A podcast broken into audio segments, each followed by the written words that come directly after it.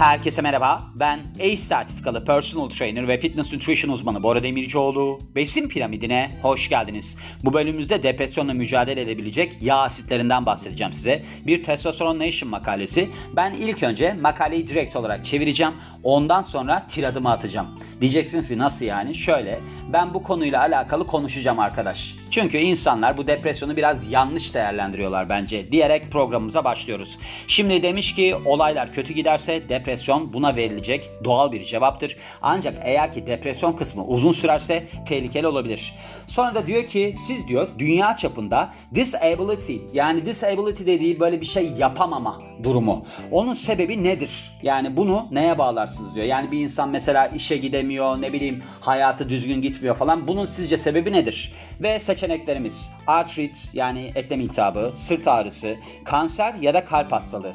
Hangi tahminde bulundunuz? Yani tabii ki biraz konu depresyon olduğu için bence depresyon demişsinizdir. Hayır, depresyon. Bunların hiçbirisi değil, depresyon. Hatta şöyleymiş. Mesela Amerika'dan bahsediyor şu anda. Çin ve Hindistan'dan sonra Amerika dünyadaki en depresif ülkeymiş. Evet New York şu anda mesela çok tehlikeli bir hal almış. İnsanlar depresyondaymış, uyuşturucu bağımlılığı artmış falan. Yani çok tehlikeli bir hale gelmiş. Hatta o 80'lerde de çok tehlikeli bir haldeydi zaten. Donald Trump düzeltmişti yani New York'u. İnsanlar sorunlar yaşıyorlar. İşte mücadele olarak uyuşturucuya falan ya da antidepresana başvururlarsa o zaman da sorun çıkabiliyor uzun vadede. Ve sonra diyor ki şöyle bir durum varmış. Mesela eğer ki insanlara baktığımızda başka ülkelerdeki eğer ki çok fazla balık yiyorsa bu kişiler yani ülke bazında onlarda depresyon belirtileri azalıyormuş. Böyle bir gerçek var deniliyor.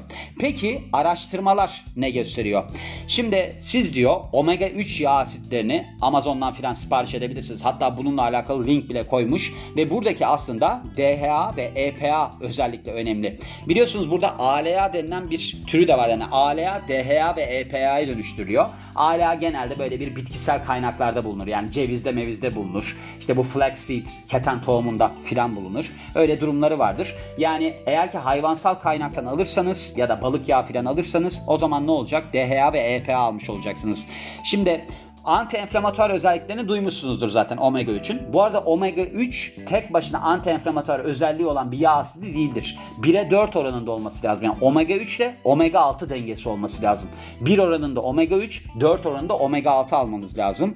Ve işte böyle bir damar, damar tıkanıklığına karşı durmasından, işte kalp fonksiyonlarını desteklemesinden falan çok meşhur bir yağ asididir. Yani bunu biliyorsunuzdur.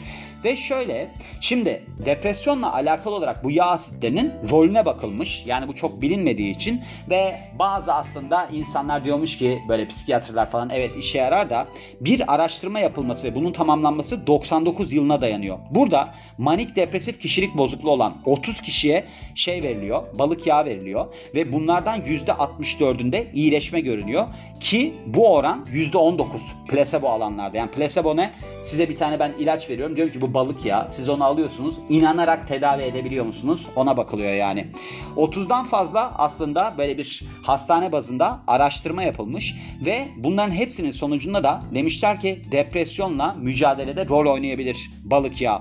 Ve devamında başka bir şey var mı diye bakıyoruz. Mesela pek çok çalışma yapılmış bir kişiye eğer ki antidepresan mesela etki etmiyorsa ona balık yağı verilmiş. Yani antidepresan da kullanıyor, balık yağı da veriliyor ve bunun sonucunda iyileşme görülmüş. Ama bu kişiler antidepresan da kullanıyormuş. Sadece eğer ki balık yağı verilirse bir kişiye o zaman ne olur diye bakılmış. Mesela böyle bir sıradan depresyon durumunda, borderline kişilik bozukluğunda, obsesif kompulsif bozuklukta yani takıntı durumunda, doğum sonrası depresyonda bir de dikkat dağınıklığında iyileşme görülmüş bu kişilerde. Bakın sadece balık yağı alıyor bunlar. Sadece omega 3 alıyor. Ve başka bir şey var mı diye bakıyoruz. Mesela çocuklarda baktığımızda ya da çocuk da şeyde adolescent var ya ne derler buna ergenlerde bakıldığında yani konuya balık yağı nasıl etki ediyor diye. Burada Bunlarda bazılarında mesela intihar düşünceleri oluyormuş. Bunu bile engellemiş. Öyle deniliyor. Bir de gözlemsel çalışma var. Joseph Hibben adındaki bir psikiyatr yapmış bunu. Demiş ki omega 3 yağ asitleri aslında alınmadığı için Amerika'daki depresyon oranları yükseldi. Yani omega 3 kaynaklarına başvurulmuyor. Mesela insanlar işte abuk sabuk besleniyorlar. Yeterli miktarda yağ asit alamıyorlar. Bu yüzden de depresyon artıyor deniliyor. İşte bir de şey burada ondan bahsetmişti. Mısır yağı, işte ayçiçek yağı falan çok kullanıyor insanlar. Onun için de sorun çıkıyor diye. Bakın burada aslında omega 6 yağ asitleri artması tabii ki sorun ama omega 3 ile dengeli olması lazım. Bu biraz eksik bilgi. Yani 1'e 4 oranında olması lazım. Şu anda mesela alındığın kısma bakarsak omega 6'yı 32 oranında alıyorlar. Omega 3'ü 1 oranında alıyorlar. Yani o yüzden artıyor. Yani dengeli alırsanız zaten omega 6 da alınması lazım. Mesela omega 6 araşidonik asit var. O kas gelişimine de fayda sağlar. Öyle bir durumu var yani. Ve işte balık ya depresyonla nasıl mücadele eder? Yani ondan bahsetmek istiyoruz bu noktada. En azından diyor 3 tane yolu var. Yani bilişsel bir rahatsızlığa yardımcı olabileceği noktada 3 tane yolu varmış. Bunlardan bir tanesi anti-enflamatuar etkisi yani iltihap önleyici etkisinden dolayı. Bu ne üzerinde? Nöral hücreler yani sinir hücreleri üzerinde böyle bir etkisi var. Ve bu da işte direkt olarak depresyona etkiler. Yani bunu olumlu yönde düzeltir deniliyor. İkinci mekanizma hücre geçirgenliği. Yani hücre geçirgenliği şundan dolayı oluyormuş. Hücre zarı kısmi olarak omega 3 yağ asitlerinden oluşuyor. Omega 3 yağ asitleri de %50 oranında da doymuş yağdan oluşur. Bakın dün de bahsettim size bundan. Doymuş yağdan oluştuğu için cildinize çok iyi gelir doymuş yağ almak. Yani toplam aldığınız yağın %10'u olması gerekiyor. Bunu ben birkaç kere söyleyeceğim yani galiba. Ve işte burada geçirgenliği artırıyor ya yani hücre geçirgenliğini artırıyor ya böyle daha yumuşak bir hal alıyor yani hücre ve o noktada da serotonin mesela geçirgenlik olarak baktığımızda daha kolay bir şekilde hücre içine geçebiliyor. Yani bu serotonin ne? Aslında iyi hissetme nörotransmitteri de diyebiliriz. Sizin iyi hissetmenizi sağlar. Serotonin, dopamin var mesela. O da sizin böyle bir coşkulu, heyecanlı olmanızı sağlıyor. Yani motive olmanızı sağlıyor. Onların geçirgenliğini artıyor. Üçüncü mekanizmadan bahsetmiş. Demiş ki burada aslında bu mekanizma diğerlerine göre daha karışık olarak değerlendirilebilir.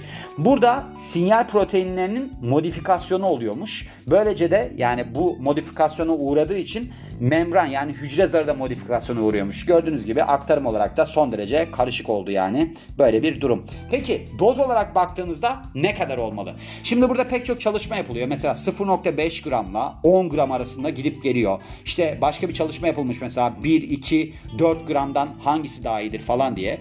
Onlara bakılmış. Ancak şöyle olmuş. Demişler ki 1 ile 2 gram arası günlük olarak alındığında depresyonla savaşta etkili oluyor.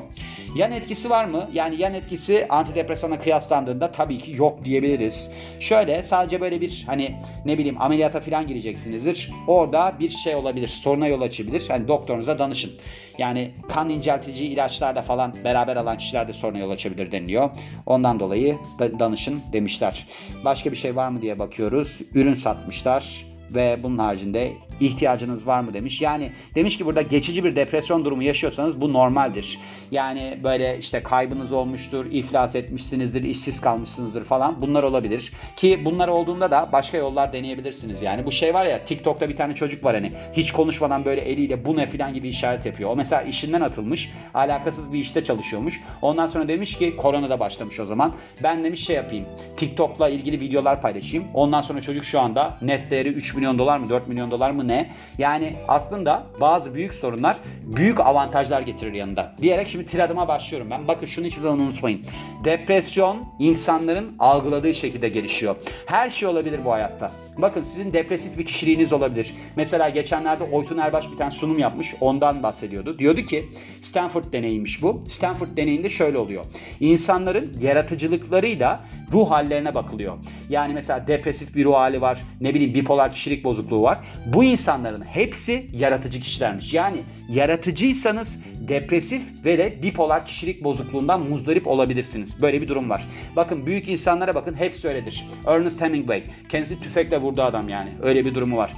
Çünkü zihinsel olarak rahatsızdı bu adam. Onun haricinde Sylvia Plath ne yaptı? Bipolar kişilik bozukluğu vardı. Acayip şiirler falan yazardı. Gitti intihar etti. 30 yaşında falan intihar etti. Bunların hepsi Borel'e biyografiler podcast'te var. Dinleyebilirsiniz bu arada. Onun haricinde Alfred Nobel. Nobel ödüllerinin aslında kurucusudur yani. Dünyanın en zengin adamıydı. Sürekli depresyon ataklarıyla uğraştı. Yani bunlar böyledir. Yakın tarihten örnek vermemiz gerekirse Jim Carrey acayip bir depresyon geçirdi. Major depresyon geçirdi. Ve şöyle anlatıyordu depresyon durumunu. Şimdi adam baktığınızda çok mutlu birisi. Yani acayip komik bilmem ne. Eşi adamdan depresif kişiliği sebebiyle boşanmış. Diyeceksiniz ki neden? Çünkü bu adam kalkıyormuş sabah 5'te ve karısına diyormuş ki bana böyle bir şeyler söyle, iyi bir şeyler söyle, kendimi iyi hissetmem lazım falan. Kadın da bıkmış boşanmış. Ve Jim Carrey depressed kelimesini İngilizce'deki yani depresif kelimesini şöyle tanımlıyor. Deep rest yani derin bir dinlenme hali. Sizin mevcut karakterinizden sıkılan vücudunuz size diyor ki defol git ben artık bu karakterin içinde kalmak istemiyorum. Değişmeye ihtiyacım var. O yüzden de derin bir şekilde dinlenmem lazım. Sonrasında tabii ki Jim Carrey buradan çıktı. Jim Carrey'nin tabii ki buna vesile olan pek çok durumu da vardı. Uyuşturucu bağımlılığı falan vardı. Bakın uyuşturucu bağımlılığınız varsa, herhangi bir şeye bağımlılığınız varsa bu sefer ne oluyor? Dopamin çok yükseliyor. Dopamin yükselirse sonra da çakılır. Dopamin çakılırsa depresyona girersiniz. Çünkü depresyona girdiğinizde dopamin ve serotonin seviyeleri çakılıyor. Zaten bu antidepresanlar falan genellikle bu serotonini uyarma üzerine çalışırlar. Onun reseptörlerini seçiyor falan. Öyle bir mekanizması var. O yüzden hani uyuşturucu falan kullanıyorsanız zaten sorun çıkar. Ama bazı konularda tabii ki kabul etmeniz gerekiyor. Bakın ben de depresif birisiyimdir. Hatta bunun bir parmak testi vardır. Yüzük parmağınızla işaret parmağınıza bakın. İki elinizde de eğer böyleyse. Eğer ki işaret parmağınız yüzük parmağınızdan uzunsa depresif bir yapıdasınız, yapıdasınızdır. Ve de evet, oldu yapıdasınızdır. Ve de bununla beraber aslında sizin sanatçı bir kişiliğiniz vardır. Yüzük parmağınız işaret parmağınızdan daha uzunsa saldırgan bir yapıdasınızdır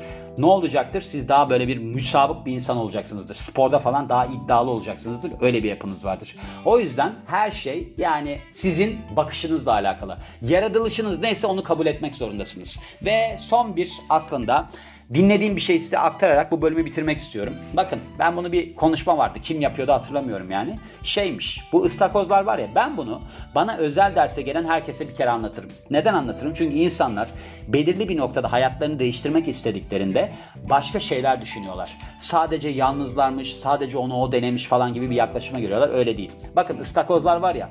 Istakozlar kabuk değiştirmek zorundalarmış. Yani onların kabukları küçük geliyormuş. Büyüyormuş içteki ıstakoz. Kabukları küçük geliyormuş. Kabukları küçük geldiğinde onlar bir kayanın altına geçiyorlarmış. Orada biraz zaman geçiriyorlarmış. Eski kabuğu atıp yenisini yapıyorlarmış. Ondan sonra tekrar denize çıkıyorlarmış. Neden denizin ortasında değiştirmiyorlar? Bu sefer kabuğunu attığında balıklar falan yer çünkü.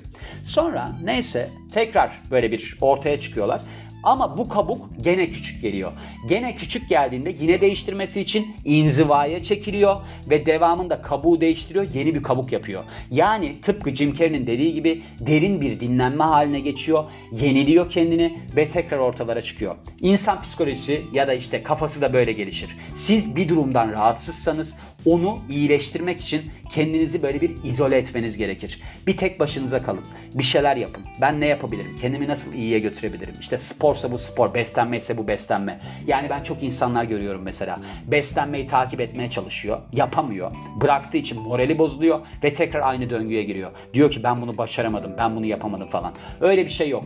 Tek başınıza kalmanız lazım. Bakın sosyallikle hiçbir şey olmaz. Boş boş muhabbetlerle hiçbir şey olmaz. İnsanlar görüyorum ben sürekli böyle bir partideler bilmem ne deler kilolular. Kilolu olursunuz tabii ki. Çünkü bakın bu vücut geliştirmeciler, acayip başarılı insanlar, yazarlar bilmem neler hep izole olurlar. Çünkü böyle toplumun arasında kalarak bilmem ne yaparak olmaz o işler. Onun için buna odaklanmanız gerekiyor. Tıpkı ıstakozlar gibi siz de eğer ki kendinizi kötü görüyorsanız, kötü hissediyorsanız o zaman bir kendi başınıza kalın. Ben ne yapabilirim? Hayatımda ne yapabilirim? Ne özelliklerim var? Bunları belirleyin. Ondan sonra da omega 3 yağ asidi mi alırsınız? Beslenmenizi mi düzeltirsiniz? Spor mu yaparsınız? Ne yapmak istiyorsanız yapın diyorum ve bu bölümün de sonuna geliyorum. Beni dinlediğiniz için çok teşekkür ederim. Ben Bora Demircioğlu. Yeni bölümde görüşmek üzere. Hoşçakalın.